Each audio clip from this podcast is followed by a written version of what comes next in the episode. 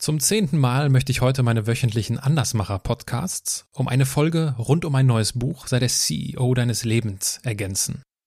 Mit diesem Buch helfe ich Menschen dabei, ihr Leben zu ihrem wichtigsten Projekt zu machen. Und in diesen zusätzlichen Podcast-Folgen vertiefe ich die Inhalte meines Buches, indem ich mit Menschen aus den unterschiedlichsten Bereichen darüber spreche, wie es uns gelingen kann, zum CEO unseres Lebens zu werden.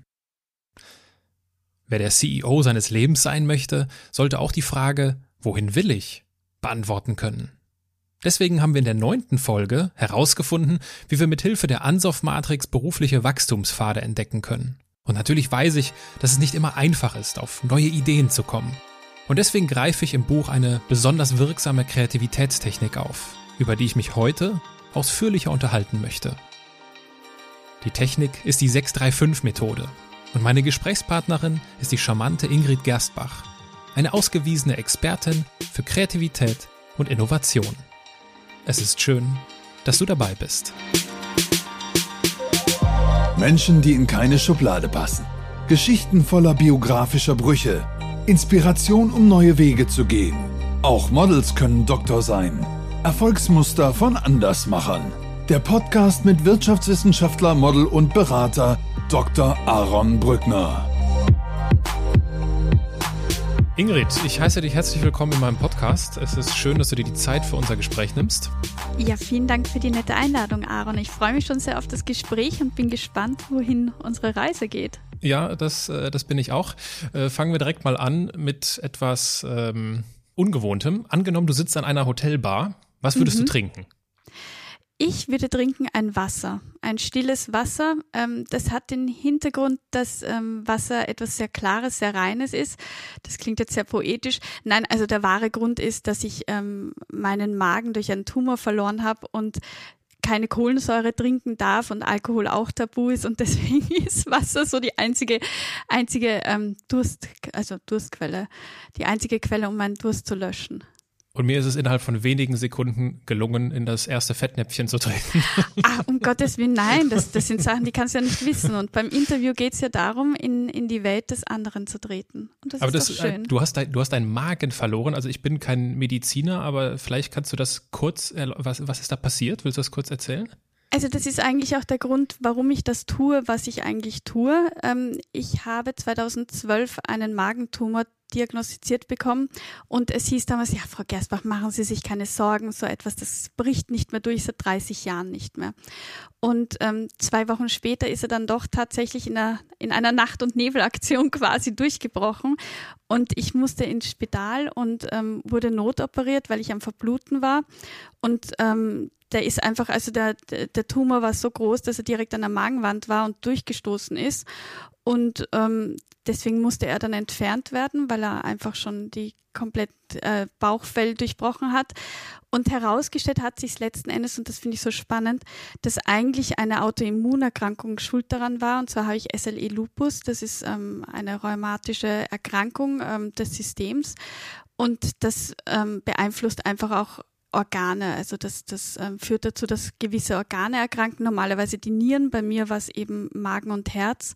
Und das ist irgendwie dieses Spannende. Dass, ähm, also ich war vorab bei vielen Ärzten, weil ich immer wieder Schmerzen hatte und Blutverlust und niemand hat den Grund gefunden. Und du gehst zu einem Arzt, der ähm, ist auf Viszeralchirurgie spezialisiert, also auf, auf Magen, Darm und ähm, der sieht sich den Magen-Darm an und sagt, da stimmt etwas nicht.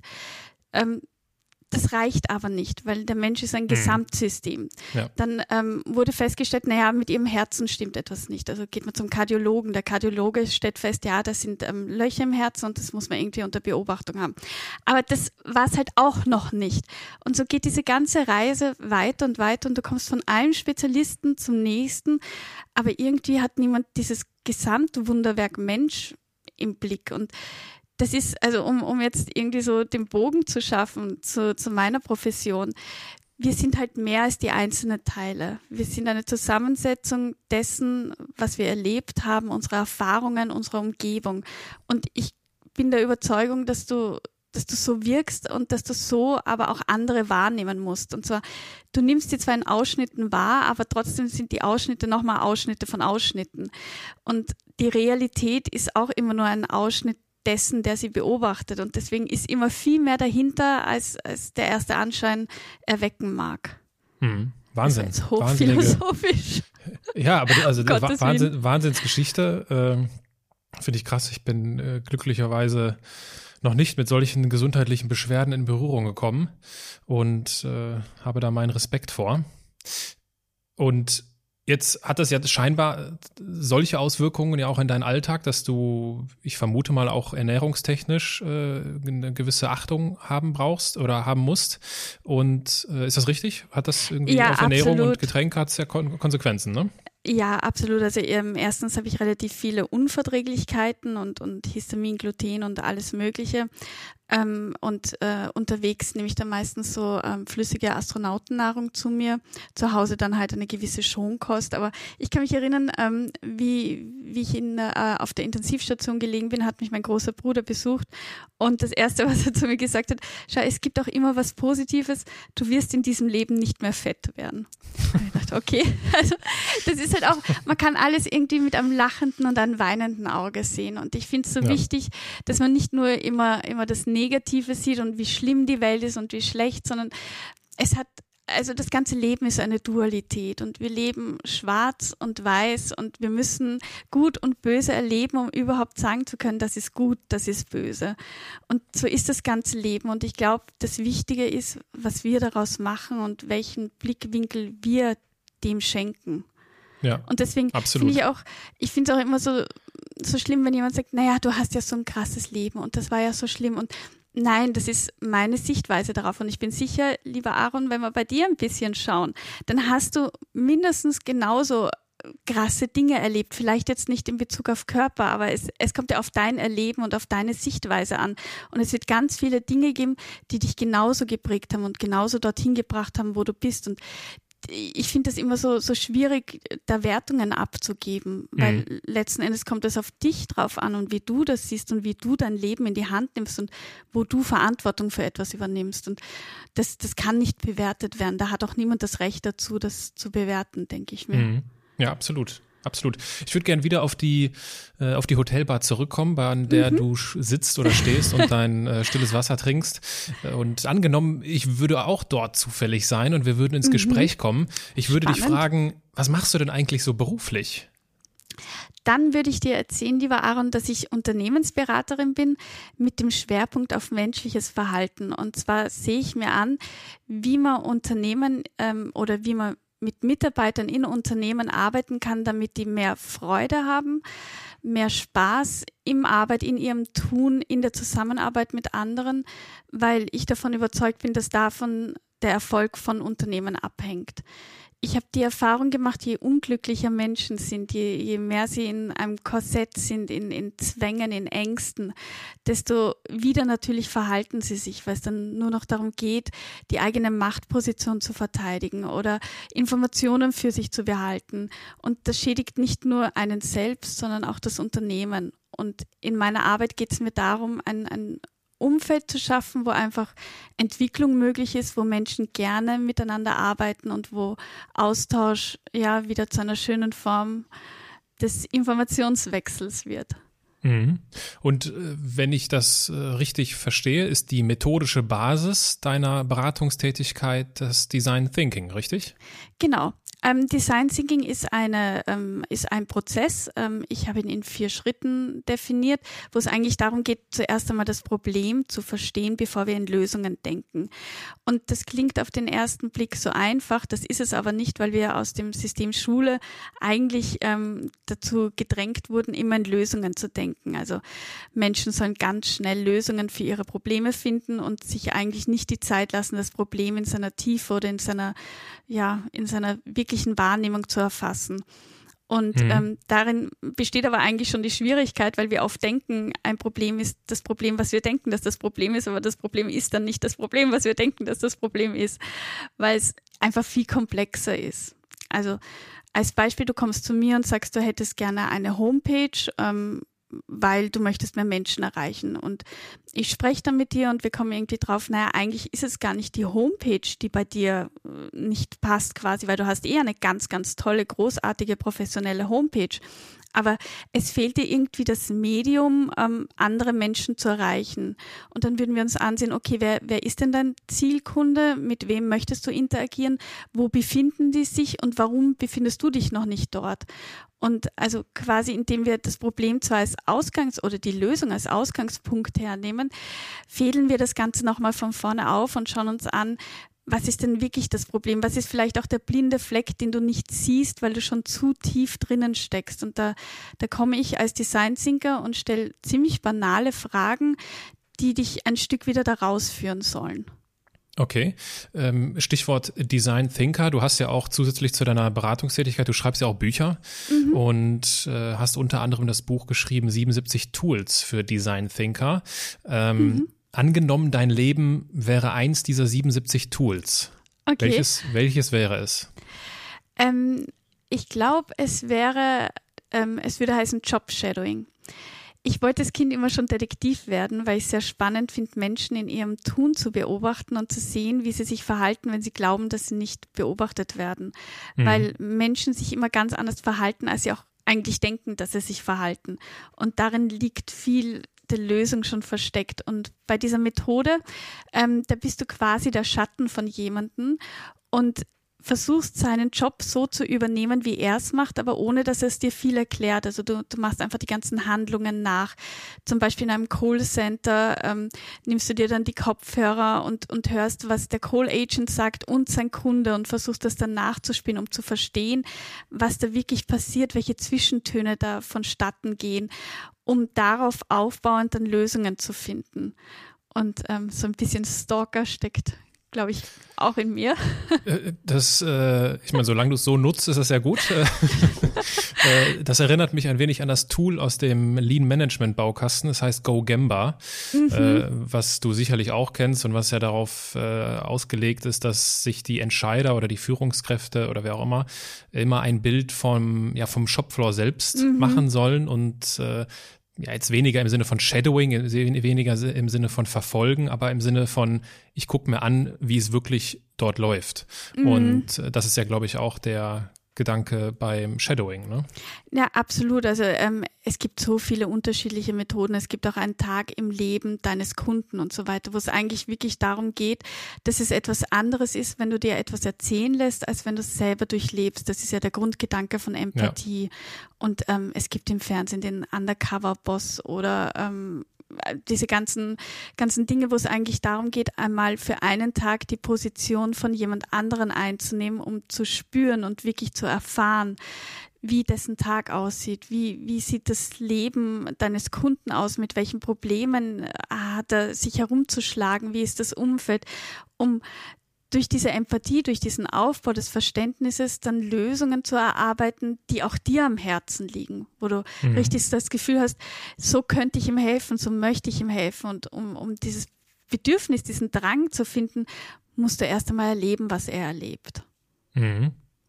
Jetzt ist äh, recht schnell offensichtlich, wenn man sich mit deinem Profil beschäftigt, dass du dich mit Innovation beschäftigst. Mhm. Äh, es gibt ja auch diesen, ich habe es irgendwo, ich glaube, in einem Vortrag bei dir gehört, äh, Innovation ist kein Zufall, mhm. hast du oder proklamierst du. Ähm, was heißt eigentlich innovativ sein? Oder anders gefragt, wann ist ein Unternehmen denn innovativ? Momentan herrscht der große Druck, jeder muss innovativ sein und Unternehmen, die nicht innovativ sind, die sind nicht erfolgreich und die werden sterben. Und in Wahrheit gibt es diesen Druck schon seit Schumpeter, also schon ewig lang. Ähm, eine Innovation, also innovare, kommt ähm, aus dem Lateinischen und bedeutet erneuern. Und im Grunde geht es gar nicht darum, eine vollkommen disruptive, sagt man da, eine vollkommen neuartige Erfindung in die Welt zu bringen, die Märkte umkrempelt, sondern bei einer Innovation geht es darum, Ideen auch so neu zu kombinieren, dass du ähm, Bestehendes ein bisschen umkrempelst, also dass du du ähm, siehst dir Ideen an oder du siehst dir Dinge an, wie sie jetzt funktionieren und überlegst dir, warum sie nicht funktionieren und schaust dir an, wie du diese Idee umdrehen kannst, damit du eine Lösung findest, die dann funktioniert, die neuartig ist, die ähm, ja vielleicht sogar die Welt auf den Kopf stellt. Also es geht eigentlich darum, bei Innovationen Dinge aus einem neuen Blickwinkel zu betrachten, so ganz, ganz grob okay. gesagt. Und angenommen, also angenommen, du bekommst ein, äh, oder hältst einen Beratungsauftrag und kommst das erste Mal in ein Unternehmen, woran erkennst du denn, ob es sich bei dem Unternehmen um ein innovatives oder ein nicht innovatives Unternehmen handelt? Hauptsächlich am Mindset. Also ähm, Innovation ist etwas, wenn es ähm, tatsächlich ähm, umgesetzt wird oder wenn Unternehmen tatsächlich innovativ agieren, dann siehst du es, kannst du es natürlich auch am Umfeld sehen, wenn da ein Kickertisch ist und die Wände bunt sind und die Leute ganz lässig sind. Das ist aber nicht wirklich, also das, das ist oft auch mehr Schein als Sein. Aber tatsächlich erkennst du es am besten in den Gesprächen mit den Menschen, wenn sie sehr offen für Neues sind, wenn sie neugierig sind, wenn sie gute Fragen stellen, wenn die Kommunikation einfach so, so offen ist, dass Menschen einander begegnen und miteinander sprechen, wenn die Türen in einem Unternehmen offen sind und, und auch du so ein, ein Gefühl des Willkommens hast, dann ist es oft ein guter Nährboden, wo Innovationen entstehen können. Dann ist es oft ähm, ein Unternehmen, wo, wo Kultur, also innovative Kultur auch gelebt wird. Da werden Fragen gestellt, da wird auch oft gelacht, weil, weil Spaß uns dabei hilft, in tiefere Denkschichten zu kommen. Da werden, ähm, ja, da, da wird viel kommuniziert. Oft gibt es da auch ganz viele Kaffeemaschinen, weil Kaffeemaschinen einfach ja. so ein Punkt sind, wo Menschen zusammentreffen und sich ja. austauschen. Also es geht da eigentlich viel um diese Kollaboration, um dieses gelebte, gelebte Zusammenspiel. Okay. Und wenn du proklamierst, Innovation ist kein Zufall, dann bist du also der Meinung, dass auf Basis dieser Design Thinking Methode ein solches Mindset oder eine, eine solche Kulturveränderung implementierbar oder verinnerlichbar ist, wenn ich das richtig verstehe. Ne? Es ist ein sehr provokanter Satz, muss man dazu sagen. Also Innovation ähm, ist kein Zufall, meine ich jetzt damit genau, dass wenn man diesen, ähm, dieser Methodik folgt, dann wird die Wahrscheinlichkeit viel größer, dass du eine Innovation entwickeln kannst, was nicht per se heißt, dass auch tatsächlich eine rauskommen muss. Also das muss man auch dazu sagen. Ähm, aber wenn, wenn du, es, es gibt bei der Innovation drei Kreise. Es gibt die Machbarkeit mit der technologischen Realisierbarkeit und die Wünschbarkeit. Das sind die drei Kreise der Innovation. Und dort, wo die, sich die drei Kreise überschneiden, dort ist so ein Sweet Spot und dort ist die Wahrscheinlichkeit, dass Innovation passiert, am größten. Ähm, das, das heißt, es reicht nicht nur, wenn Menschen sich etwas wünschen, also gerne eine Lösung hätten, wenn die zum Beispiel momentan technologisch nicht umsetzbar ist, weil zum Beispiel, ähm, nehmen wir an, du würdest gerne am Mars wohnen, aber das ist einfach technologisch vielleicht in ein paar Jahren, aber zum jetzigen Zeitpunkt nicht ja, sofort genau. realisierbar. Und die Wirtschaftlichkeit, es ist schlicht und ergreifend, wäre eine Lösung wahrscheinlich aus deiner Haushaltskasse nicht machbar.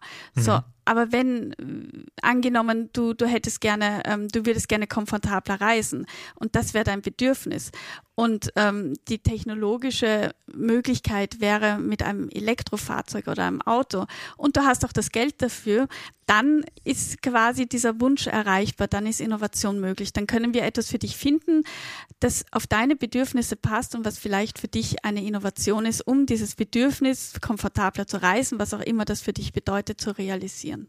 Und das und, sind diese drei Kreise der Innovation. Okay, okay. Und die, äh, also ich, wenn ich das jetzt methodisch sehe mit Design Thinking, wie lang, was sind so, was sind so Zeithorizonte, die es braucht, um innovativer zu werden, wenn ich jetzt als Unternehmen hingehe und sage, ich möchte jetzt hier Design Thinking leben? Also das kommt ganz klar auch darauf an, wie weit die Unternehmenskultur ist. Also wo, wo steht das Unternehmen gerade, wie ist das Mindset aufgebaut? Ist jetzt auch gerade ein Zwang da, innovativ zu sein. Dort, wo Druck und Zwang ist, hm. das ist so wie ja. sei spontan, sei kreativ, wird es ein sehr, sehr langwieriger Prozess. Wenn schon ähm, das richtige Team, das richtige Mindset gegeben ist, dann kann das durchaus ähm, in ein paar Tagen passieren. Also da kommt so ganz viele Rahmenbedingungen an, wie die gegeben sind. Ich führe Workshops ähm, zwischen vier Stunden und, und vier Wochen durch. Also ein normales Projekt okay. kann bis zu vier Wochen dauern, wo wir so mehrere Sprints durchlaufen. Also das sind so Design Thinking Workshops, die wir in einem durch, in einem Team durchlaufen. Ähm, Design Thinking ist ein sehr iterativer Prozess. Das heißt, du beginnst einmal und dann handelst du dich immer weiter vor und bekommst neue Erkenntnisse und mit denen gehst du noch tiefer in den Prozess hinein, bis du dann letzten Endes eine Lösung gefunden hast, wo du sagst, die könnte funktionieren und da investieren wir jetzt auch tatsächlich Geld, um diese Lösung umzusetzen. Und vorher fließt nicht wirklich viel Geld, also aus dem Sinne von Beratung und, und ja. ähm, Manpower, die du brauchst. Aber vorher wird sehr, ja, auf einer sehr, ähm, wie soll ich sagen, auf einer Ebene gearbeitet, wo es mehr ums Denken und ums Handeln geht, als um das Umsetzen letzten Endes. Mhm. Und woran erkennst du, dass ein Projekt jetzt beispielsweise von vier Wochen dann erfolgreich gewesen ist? Ähm, ich habe für mich persönlich ähm, das Parameter entdeckt, dass es mir wichtig ist, wenn sich die Kultur innerhalb des Unternehmens geändert hat, also wenn Menschen beginnen, anders miteinander zu sprechen, wenn die Kommunikation anders fließt. Das ist für mich persönlich ein Erfolg. Aber du erkennst ähm, daran, ob Design Thinking im Unternehmen erfolgreich war, wenn die Lösung, der Prototyp, den wir anvisiert haben, der auch umgesetzt werden konnte und auch implementiert wird im Alltag des Unternehmens oder im Kunden. Also einfach, wenn, wenn dieser erste Prototyp, und das kann jetzt ein Storyboard sein, das kann ein, eine Lego-Figur sein, das kann was Plastisches sein, das kann ein 3D-Druck sein, wenn der in Produktion geht und Menschen ihn kaufen, dann, dann hat es funktioniert. Also dann mhm. waren wir erfolgreich. Okay. Jetzt lebt ja ein, äh, bei Innovation denke ich auch immer schnell an, an Kreativität. Und ich denke mhm. mal, dass es äh, definitiv eine Korrelation gibt, dass ein innovatives Unternehmen auch von, seiner, von der Kreativität seiner Mitarbeiter lebt. Nehmen wir mal an, du sitzt in einem Workshop und eine Mitarbeiterin deines Kunden, Kunden kommt auf dich zu und sagt, ja, Frau, Frau Gersbach, das ist ja hier großartig, das ist alles toll und bunt, aber ich bin einfach nicht so kreativ wie andere Menschen. Was mhm. entgegnest du? Ähm, Picasso hat einmal gesagt, jeder Mensch wird, also jedes Kind wird als Kreativer geboren, wir verlernen es nur. Und davon bin ich auch überzeugt, dass wir Kinder alle oder wir Menschen als Kinder alle kreativ sind, aber Systeme wie die Schule und unsere Umgebung uns dazu bringen, nicht kreativ zu sein, weil das etwas Verpöntes ist. Kinder sollen kreativ sein, die dürfen malen, aber als Erwachsener, hm, da ist auch Spaß bei der Arbeit. Das ist immer so, ähm, bei der Arbeit muss das seriös sein und, und ähm, da darf nicht gelacht mhm. werden. Und kreativ, ja. das sind ja nur irgendwelche komisch verschrobenen Künstler. da gibt es ganz, ganz viele Glaubenssätze, die wir auch ständig nähern. Und und ähm, ich glaube daran, dass jeder kreativ ist. Ich glaube nur, dass es auch die richtigen Methoden bedarf, um, um diese Kreativität aufzuwecken. Wir alle sind ähm, eine Mischung aus introvertiert und extravertiert. Ähm, also wirklich rein introvertiert oder rein extravertiert ist eigentlich kein Mensch. Ja. Aber ähm, wir neigen auch tageweise zu dem einen oder zu dem anderen. Und ähm, da gibt es halt ganz unterschiedliche Methoden, Kreativität, Techniken, mit denen man Kreativität ähm, in Menschen oder in Teams vor allem fördern kann.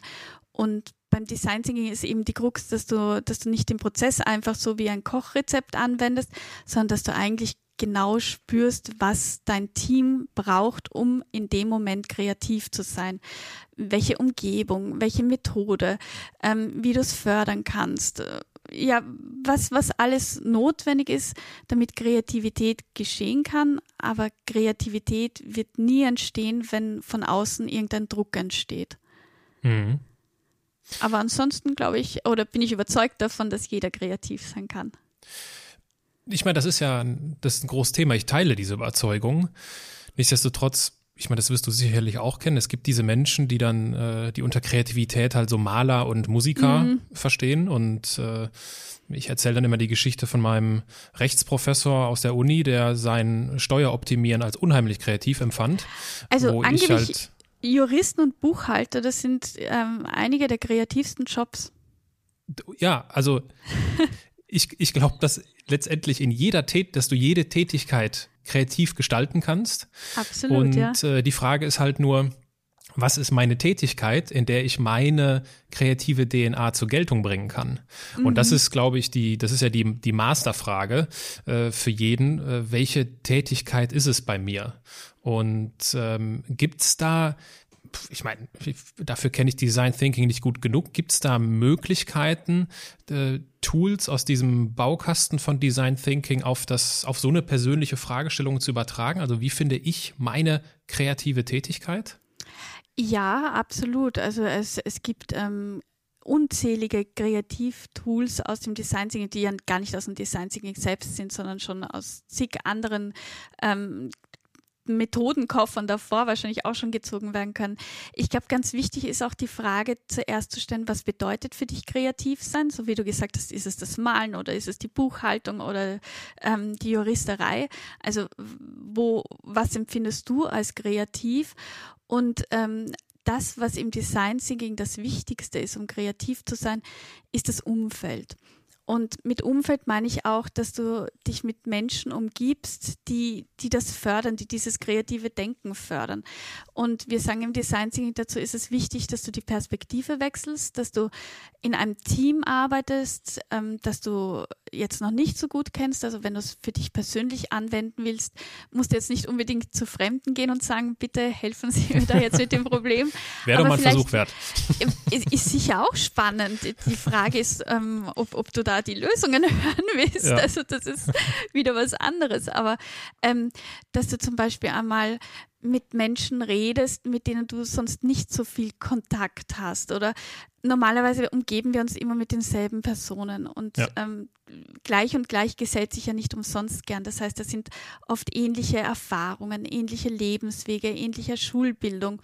Und das heißt, unsere Erfahrungen sind einfach so ähnlich, dass sie sich sehr gleichen. Und dadurch entstehen keine neuen Lösungen.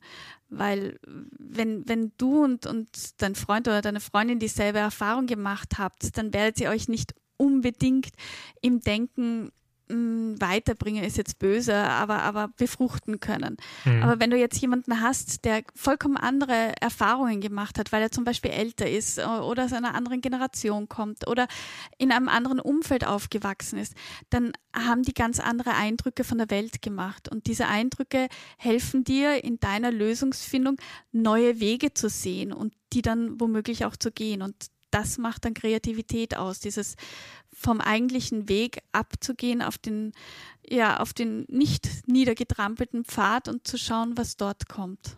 Mhm.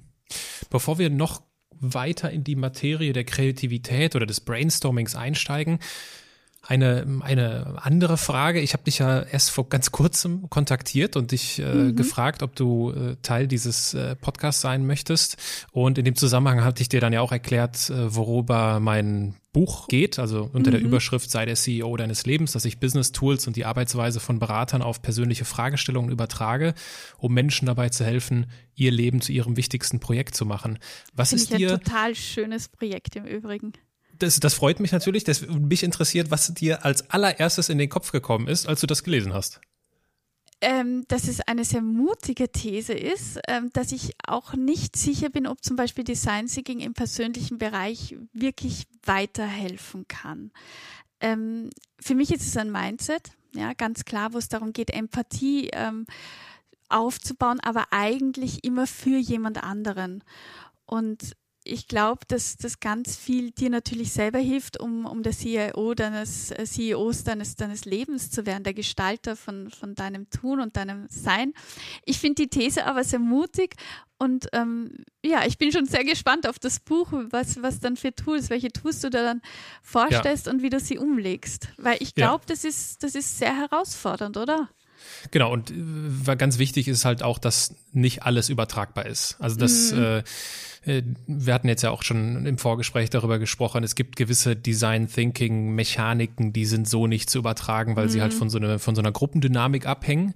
Und äh, es gibt einfach gewisse Tools, die sind viel zu ja auch zum Teil viel zu zahlenlastig und viel zu mechanisch. Mhm. Das lässt sich da nicht so übertragen. Aber das hat mich halt nicht daran gehindert, mir alle über 180 Werkzeuge so anzuschauen, die Wahnsinn. es so in diesem klassischen Consulting gibt, um mhm. dann halt 33 herauszufiltern, wo das trotzdem der Fall ist. Und darunter befinden sich halt sehr, ja, äh, bekannte Tools auch. Und das ist jetzt auch der, der Moment, also unser, unsere Podcast-Folge äh, befindet sich quasi mitten im Buch.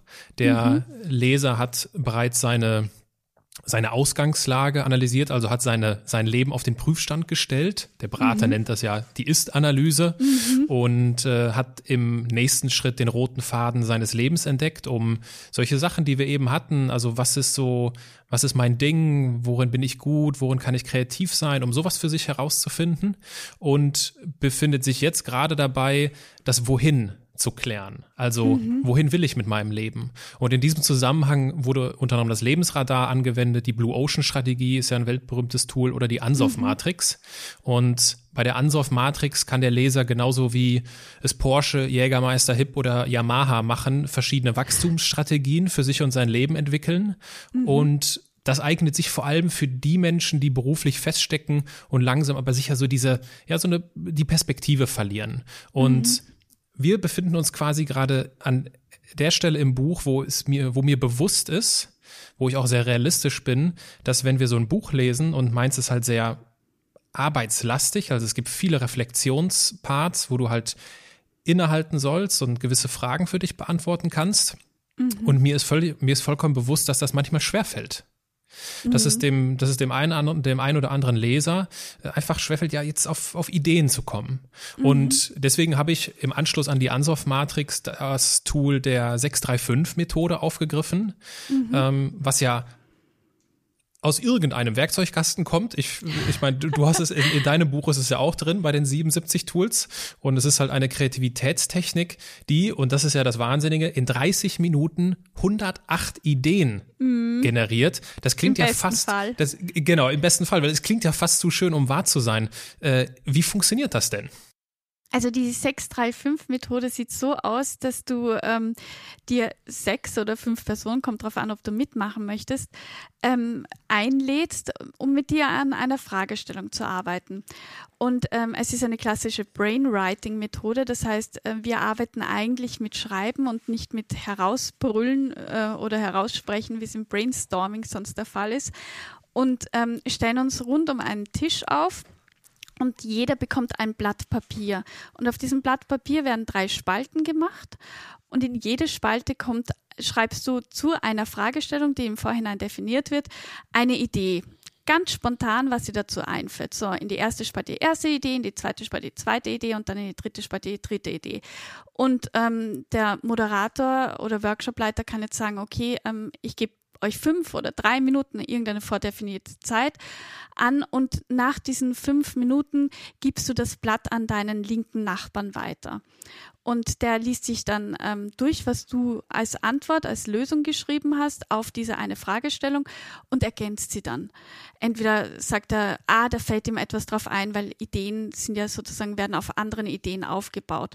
Oder er sagt, ähm, nö, da fehlt mir was, oder das bringt mich zu was ganz anderem, oder ähm, also was auch immer ihm dazu einfällt, es muss sich auch nicht unbedingt auf die vorherige Antwort beziehen, aber ist natürlich gut. Und nach fünf Minuten wird wieder das Blatt weitergegeben, wenn wieder diese drei Spalten voll sind. Und es geht dann so lange weiter, bis, ähm, bis du dein eigenes Blatt Papier wieder bekommst. Und dann hast du im besten Fall eben drei Spalten voll mit vollen Ideen und zwar fünf vertikalen Spalten, also drei mal fünf. Und weil sechs Runden waren mal sechs, sind 108. Und was ist deine Erfahrung mit diesem Tool? Das Tool funktioniert sehr gut, wenn du Menschen hast, die sich noch nicht so gut kennen, also eher auch introvertierte Personen, ähm, Schreibdenker sogenannte, also die sich einfach leichter tun, Dinge niederzuschreiben und nicht so herauszubrüllen. Ähm, du darfst meiner meiner Erfahrung nach nicht erwarten, dass du tatsächlich 108 geniale Ideen herausbekommst. Das ist aber auch nicht das Ziel dieser Methode, ja. sondern das Ziel ist, dass du ähm, durch diesen Aufbau von Ideen den einen Gedanken hast, den du dann weiterspinnen kannst oder im Idealfall mehrere Gedanken hast und, und ähm, es ist auch so eine wunderschöne Teamarbeit, also wo einfach Menschen ihre Ideen teilen, die aneinander ähm, aufbauend sind und daraus dann wieder etwas Neues entsteht. Und ähm, da kommen ganz, ganz gute Ideen heraus, aber eben 108 wäre ein bisschen bisschen übertrieben. Also habe ich so ja. noch nicht erlebt, aber sag niemals nie. Woran liegt es denn, dass du sagst, äh, es, im, im, es wäre besser, wenn die Leute sich nicht so gut kennen? Warum ist das so? Weil, ähm, also erstens ist das in der Psychologie ein bisschen verhaftet, wenn du einen Freund hast und du gibst deinem Freund einen Rat, dann möchtest du, dass es ihm gut geht. Du hast auch ein Harmoniebedürfnis, du möchtest ihm nicht wehtun. Das heißt, du wirst deine Antwort äh, eher so drehen, dass, dass sie nicht unbedingt der Wahrheit entspricht. Also du, wenn du eine Meinung hast und du möchtest ihn nicht verletzen, dann wirst du deine Meinung ein bisschen so chiffrieren, dass vielleicht nicht wirklich das herauskommt, was du eigentlich sagen würdest, wenn er dir jetzt nicht so nahe stehen würde, weil du ihm einfach nicht wehtun willst. Und bei Fremden haben wir diese Hemmschwelle weniger. Ähm, du, bei Freunden hast du eben sehr ähnliche Erfahrungen, sehr ähnliche Lebenswege, die du bei Fremden dann nicht hast. Sie sehen die Welt aus einer anderen Perspektive, weil sie einfach ganz anders aufgewachsen sind, meistens in einem anderen Umfeld leben, andere Erfahrungen machen und das prägt uns alles. Und diese Erfahrungen, äh, die können wir dann auch teilen miteinander. Das ergibt wiederum neue Perspektiven, weil du mit deinen Erfahrungen und deinen Betrachtungen hineinkommst. Das eröffnet wieder neue Welten. Und so befruchten wir uns mit unseren Ideen.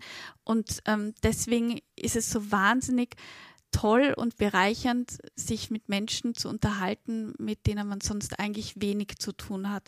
Und einfach offen und neugierig in deren Welt einzutauchen. Du kannst ja auch wieder rausgehen, wenn es dir nicht gefällt. Aber ja, ja, zumindest genau. die Chance zu nehmen, ähm, das ist wirklich, wirklich bereichernd.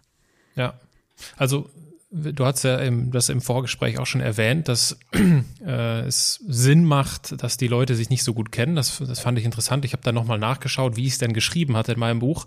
Und zum Glück steht nicht drin, dass du, äh, dass du äh, das mit, mit Menschen machen sollst, die, die du gut kennst, sondern ich habe einfach nur von Personen gesprochen. Und da kann dann natürlich jeder selbst überlegen, welche Person er einlädt. Und es mhm. ist tatsächlich die Idee an der Stelle, sich Freunde, Bekannte oder welche Personen auch immer zusammenzusuchen für einen, keine Ahnung, man kann ja was zusammen kochen oder einen Abend miteinander ja. verbringen und man macht man, dann verbindet man das mit so einem gemeinsamen Workshop und angenommen, es gibt eine Person, die sagt, hey, ich möchte mich beruflich verändern und ich habe, ich kann das in einer Frage formulieren, ähm, wie zum Beispiel, ich habe dann in meinem Buch greife ich das Beispiel von einer Flugbegleiterin auf, die sich halt ja weiterentwickeln möchte und ihre Frage ist dann, in welchem Berufsfeld außerhalb der Luftfahrt kann ich mit meiner Serviceerfahrung als Flugbegleiterin noch arbeiten? Mhm. Und so eine Frage, also könnte ich mir vorstellen, wenn dann dort Menschen sitzen, die sich vielleicht auch untereinander dann nicht, also die dann alle nicht so Best Friends sind, aber die halt bekannt miteinander sein können, könnte ich mir vorstellen, dass dort einfach wunderbare Ideen bei rauskommen, weil es kommt halt vor, dass wir vorm leeren Blatt Papier sitzen und in dem Fall die Daniela, die Flugbegleiterin, sich überlegt, ja, wo in aller Welt soll ich arbeiten? Mir fällt nichts ein. Ich kenne nur das, was ich kenne. Mhm, genau. Aber da, also Gut funktioniert es natürlich, wenn du jetzt Freunde hast, wo der eine zum Beispiel in einem Laden arbeitet und der nächste in einem Café, der dritte ja. ist vielleicht selbstständig. Also es geht ja gar nicht nur darum, dass die Leute sich nicht kennen. Im Design Thinking sprichst du vom heterogenen Team. Das heißt, das sind Menschen, die einfach unterschiedliches Geschlecht haben, unterschiedliche Altersstufen sind, unterschiedliche Erfahrungen haben, weil, weil sie einfach die Welt aus den verschiedenen Facetten kennen. Und das kann der Daniela alles helfen, an Dinge zu denken, an die sie einfach selber nicht denken würde, weil sie schon so in, in ihrer Flugwelt drinnen lebt und eigentlich sich schwer tut, über den Tellerrand zu schauen. Ja. Und das geht natürlich mit Freunden auch. Also bei Kreativität ist es ja vor allem wichtig, dass es dir gut geht und dass du Spaß hast. Und manchen Menschen fällt es wesentlich schwerer, was auch vollkommen nachvollziehbar ist, dass sie jetzt mit Fremden so eine wichtige persönliche Frage besprechen wollen würden. Mhm. Wie reagierst du denn dann in so einem Workshop bei einem Kunden, wenn jemand, äh, ja, wenn jemand sich schwer tut oder auch sagt, ey, das irgendwie, ich glaube, das macht keinen Sinn und wir kommen hier nicht auf so viele Ideen. Wie, wie reagierst du dann mit so einem, ja, wenn da jemand sich destruktiv verhält? Wir versuchen einmal im Vorfeld das ganze Feld aufzubereiten. Das heißt, wir arbeiten viel mit Warm-ups, mit Energizern, um die Gruppe aufzuwärmen, sie bereit zu machen, dass sie überhaupt kreativ denken können. Wir achten viel, dass das Umfeld passt, dass sich die Menschen wohlfühlen und abgeholt fühlen. Im Design Thinking geht es ganz viel darum, dass du ein Gespür für die Menschen hast, wo sie sind, wo sie stehen und sie dort abholen kannst und ähm, sie nicht überforderst mit irgendwelchen für sie womöglich abstrusen Kreativitätstechniken, die viel mhm. zu weit weg sind. In Projekten schaue ich mir vorher ganz gut an, mit wem ich zusammenarbeite, also wer in dieses Team auch hineinpasst, wie da diese ganze Konstruktion aussehen könnte, damit letzten Endes das Ziel, was wir erreichen wollen, auch erreicht wird. Aber ähm, wenn ich merke, dass jemand während des Prozesses aussteigt, warum auch immer, dann ähm, versuche ich in einer Pause das Gespräch zu suchen und herauszufinden, was die Ängste sind, was dahinter liegt, ob es jetzt wirklich eine Ablehnung ist oder ob irgendwas passiert ist im Leben dieser Person, das da jetzt gerade hineinwirkt oder ob es irgendein Faktor ist, den man schnell ändern kann, damit er oder sie sich wohler fühlt. Also da wirklich auch in das direkte Vier-Augen-Gespräch gehen und herausfinden, wo es hapert, um dann die Gruppendynamik wiederherzustellen. Ganz schlecht ist es natürlich, wenn du das innerhalb der Gruppe machst. So, was ist jetzt dein Problem? Jetzt stell dich nicht so an und jetzt mhm, mach doch ja. mit. Dann brauche ich die Gruppe gar nicht mehr anzuleiten. Dann habe ja. ich als Moderator verloren. Und was ist, hast du ein Beispiel für so einen Energizer? Also guckt ihr euch irgendwie einen Filmausschnitt an oder lauft ihr einmal im Blog oder wie, wie sieht das aus? Also das, das kommt vollkommen auf die Gruppe an. Es gibt zum Beispiel ähm, eine unserer Lieblingstechniken heißt Pinguin und Hai. Da geht es darum, dass ähm, ja, einer der Hai ist und, und der klappt die, die, ähm, die Arme auf und, und zu und macht so Mom, Mom, Mom. Also der Hai, der frisst quasi. Und die Pinguine, die müssen die, die Hände ganz nah am Körper haben und wie Pinguine gehen und dürfen nur Mi, Mi, Mi, Mi sagen.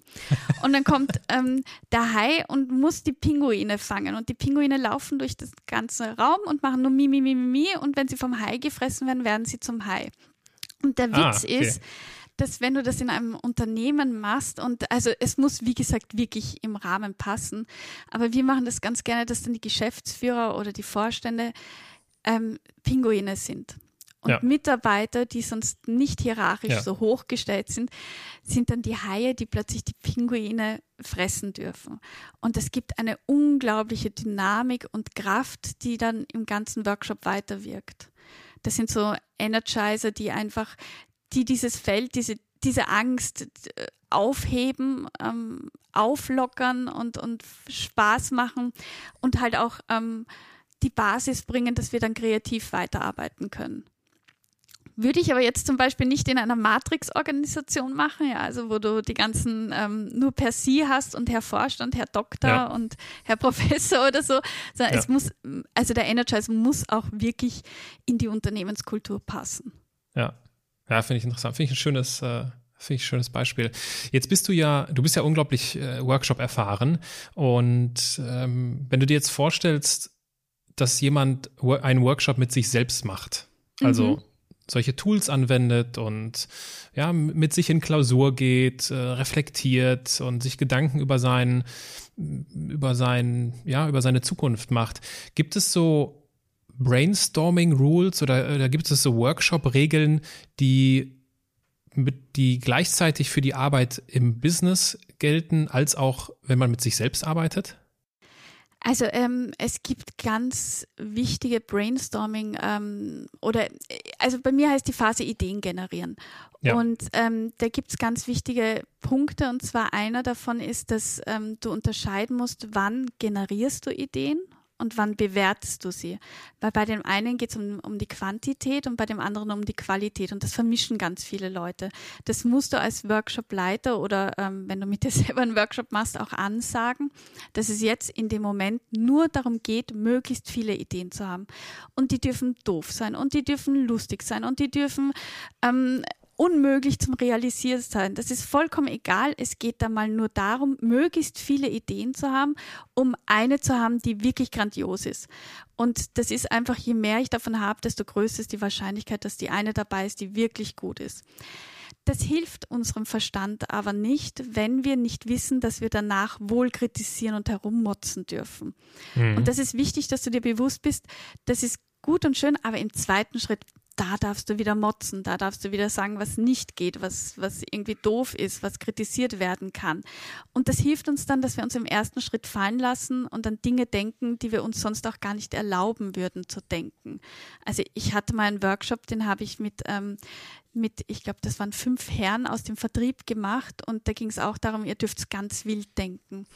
Und danach sortieren wir aus. Und also ich weiß nicht, da sind mir meine Ohren geflackert, weil da, es ging um, um ähm, Kundenevents und dann kam plötzlich der Partybus mit einer Masseuse und ähm, das Also es ist wirklich ausgeartet, aber die hatten so einen Spaß und letzten Endes ist eine wirklich coole Kundenkarte herausgekommen mit Bone, Bonus und, und mhm. ähm, wie man irgendwie Kunden gut binden kann mit Dingen, die irgendwie mehr wert sind als jetzt eine Bohrmaschine, sondern die auch langfristig Menschen aneinander binden in Form von Events, die den Kunden auch Know-how bringen und so weiter. Da war es aber notwendig, dass wir einmal die Masseuse in den Partybus holen oder hineinlassen, mhm. damit sie überhaupt auf, auf so eine Ebene kommen können, wo sie an Dinge denken, die in ihrem normalen Alltag einfach keinen Platz hätten. Mhm. Und das ja. kann man mit sich natürlich auch selber, weil wir ähm, oft einen, einen, inneren Zensor haben, der sagt, nee, das kannst du nicht, das darfst du nicht, das ist ein Tabuthema, was fällt dir ein? Und den können wir halt zumindest mal für eine gewisse Zeit stillstellen, indem wir sagen, du darfst nachher, kommst eh wieder raus und darfst herummotzen und alles gut, aber die fünf Minuten, die gehören jetzt mir und meiner äh, Quantität und ähm, danach reden wir weiter. Mhm. Ich glaube, das ist das Entscheidende. Sich dieses, ich finde das sehr schön, dass du gesagt hast, dieses äh, Rummotzen, Rummeckern gehört dazu. Sonst, äh, sonst spielen wir nicht mit, sozusagen, ja. weil uns das ja unglaublich wichtig ist, die Dinge zu bewerten und äh, sich aber in erster Linie erst einmal auf ja, das Sprengen der Komfortzone konzentrieren, indem man mhm. einfach äh, wild und quer denken darf, um dann später zu meckern. Das fand ich, äh, fand ich einen sehr, sehr guten Punkt. Gibt es etwas zum Abschluss unseres äh, Gespräches, gibt es etwas, das du unseren Zuhörern abschließend mit auf den Weg geben möchtest, damit wir als CEO unseres Lebens äh, unser Leben zu unserem wichtigsten Projekt machen können? Ähm, ja, ich glaube, dass es ganz wichtig ist, dass wir netter zu uns selber sind. Wir sind ganz oft sehr nett zu anderen Menschen, aber zu uns selber, also wenn, wenn wir so mit unserem besten Freund reden würden, wie wir mit uns selber reden würden, hätten wir keinen besten Freund, glaube ich. Wir sind sehr, sehr kritisch mit uns, sehr scharf mit uns, aber ich glaube, und das habe ich aus meiner eigenen Biografie ähm, herausgefunden, deswegen habe ich dir das auch vorher erzählt, dass, es, dass das Leben so wahnsinnig kurz ist. Mhm. Und wir wissen nicht, was dahinter kommt. Und ich glaube, unsere Aufgabe als Mensch besteht darin, dass wir auch andere unterstützen. Und das können wir nur dann, wenn wir dem folgen, wofür wir da sind, was wirklich wichtig ist, was uns erfüllt. Und jeder sollte ein Vorbild sein und ich glaube, du kannst nur Vorbild sein, wenn du, wenn du CEO von deinem eigenen Leben bist, wenn du dein Leben selbstbewusst und verantwortungsvoll in die Hand nimmst und hinter deinen Handlungen und deinen Entscheidungen stehst. Und ich denke, das ist unsere Pflicht in unserer Gesellschaft und dafür muss ich halt auch mit mir selber im Reinen sein und wissen, was ich möchte. Und deswegen finde ich dein, dein Projekt unglaublich wertvoll für diese Gesellschaft und sehr, sehr wichtig und bin froh, wenn ich es unterstützen kann. Ich danke dir für diese äh, positiven und warmen Worte. Schöne Worte zum Abschluss. Liebe Ingrid, ich danke dir Gerne. vielmals für deine, für deine Zeit und äh, für diese Insights in Design Thinking, Innovation und die eine Kreativitätstechnik, die wir jetzt exemplarisch diskutiert haben. Ich danke dir vielmals für dieses Gespräch. Ja, lieber Aaron, ich sage vielen, vielen herzlichen Dank. War ganz toll und ja, ich freue mich schon auf das Buch, wenn ich es dann lesen kann. Und während Ingrid sich auf mein Buch freut, freue ich mich darauf, dir, wie in jeder CEO-Folge, die Frage des Tages zu stellen, die Question of the Day. Und Ingrid wies uns ja eben zu Recht darauf hin, dass das Leben wahnsinnig kurz ist. Stell dir vor, du erfährst jetzt in diesem Moment, dass du nur noch eine Woche zu leben hättest. In sieben Tagen, in 168 Stunden wäre Schluss. Wie würdest du deine restliche Zeit verbringen?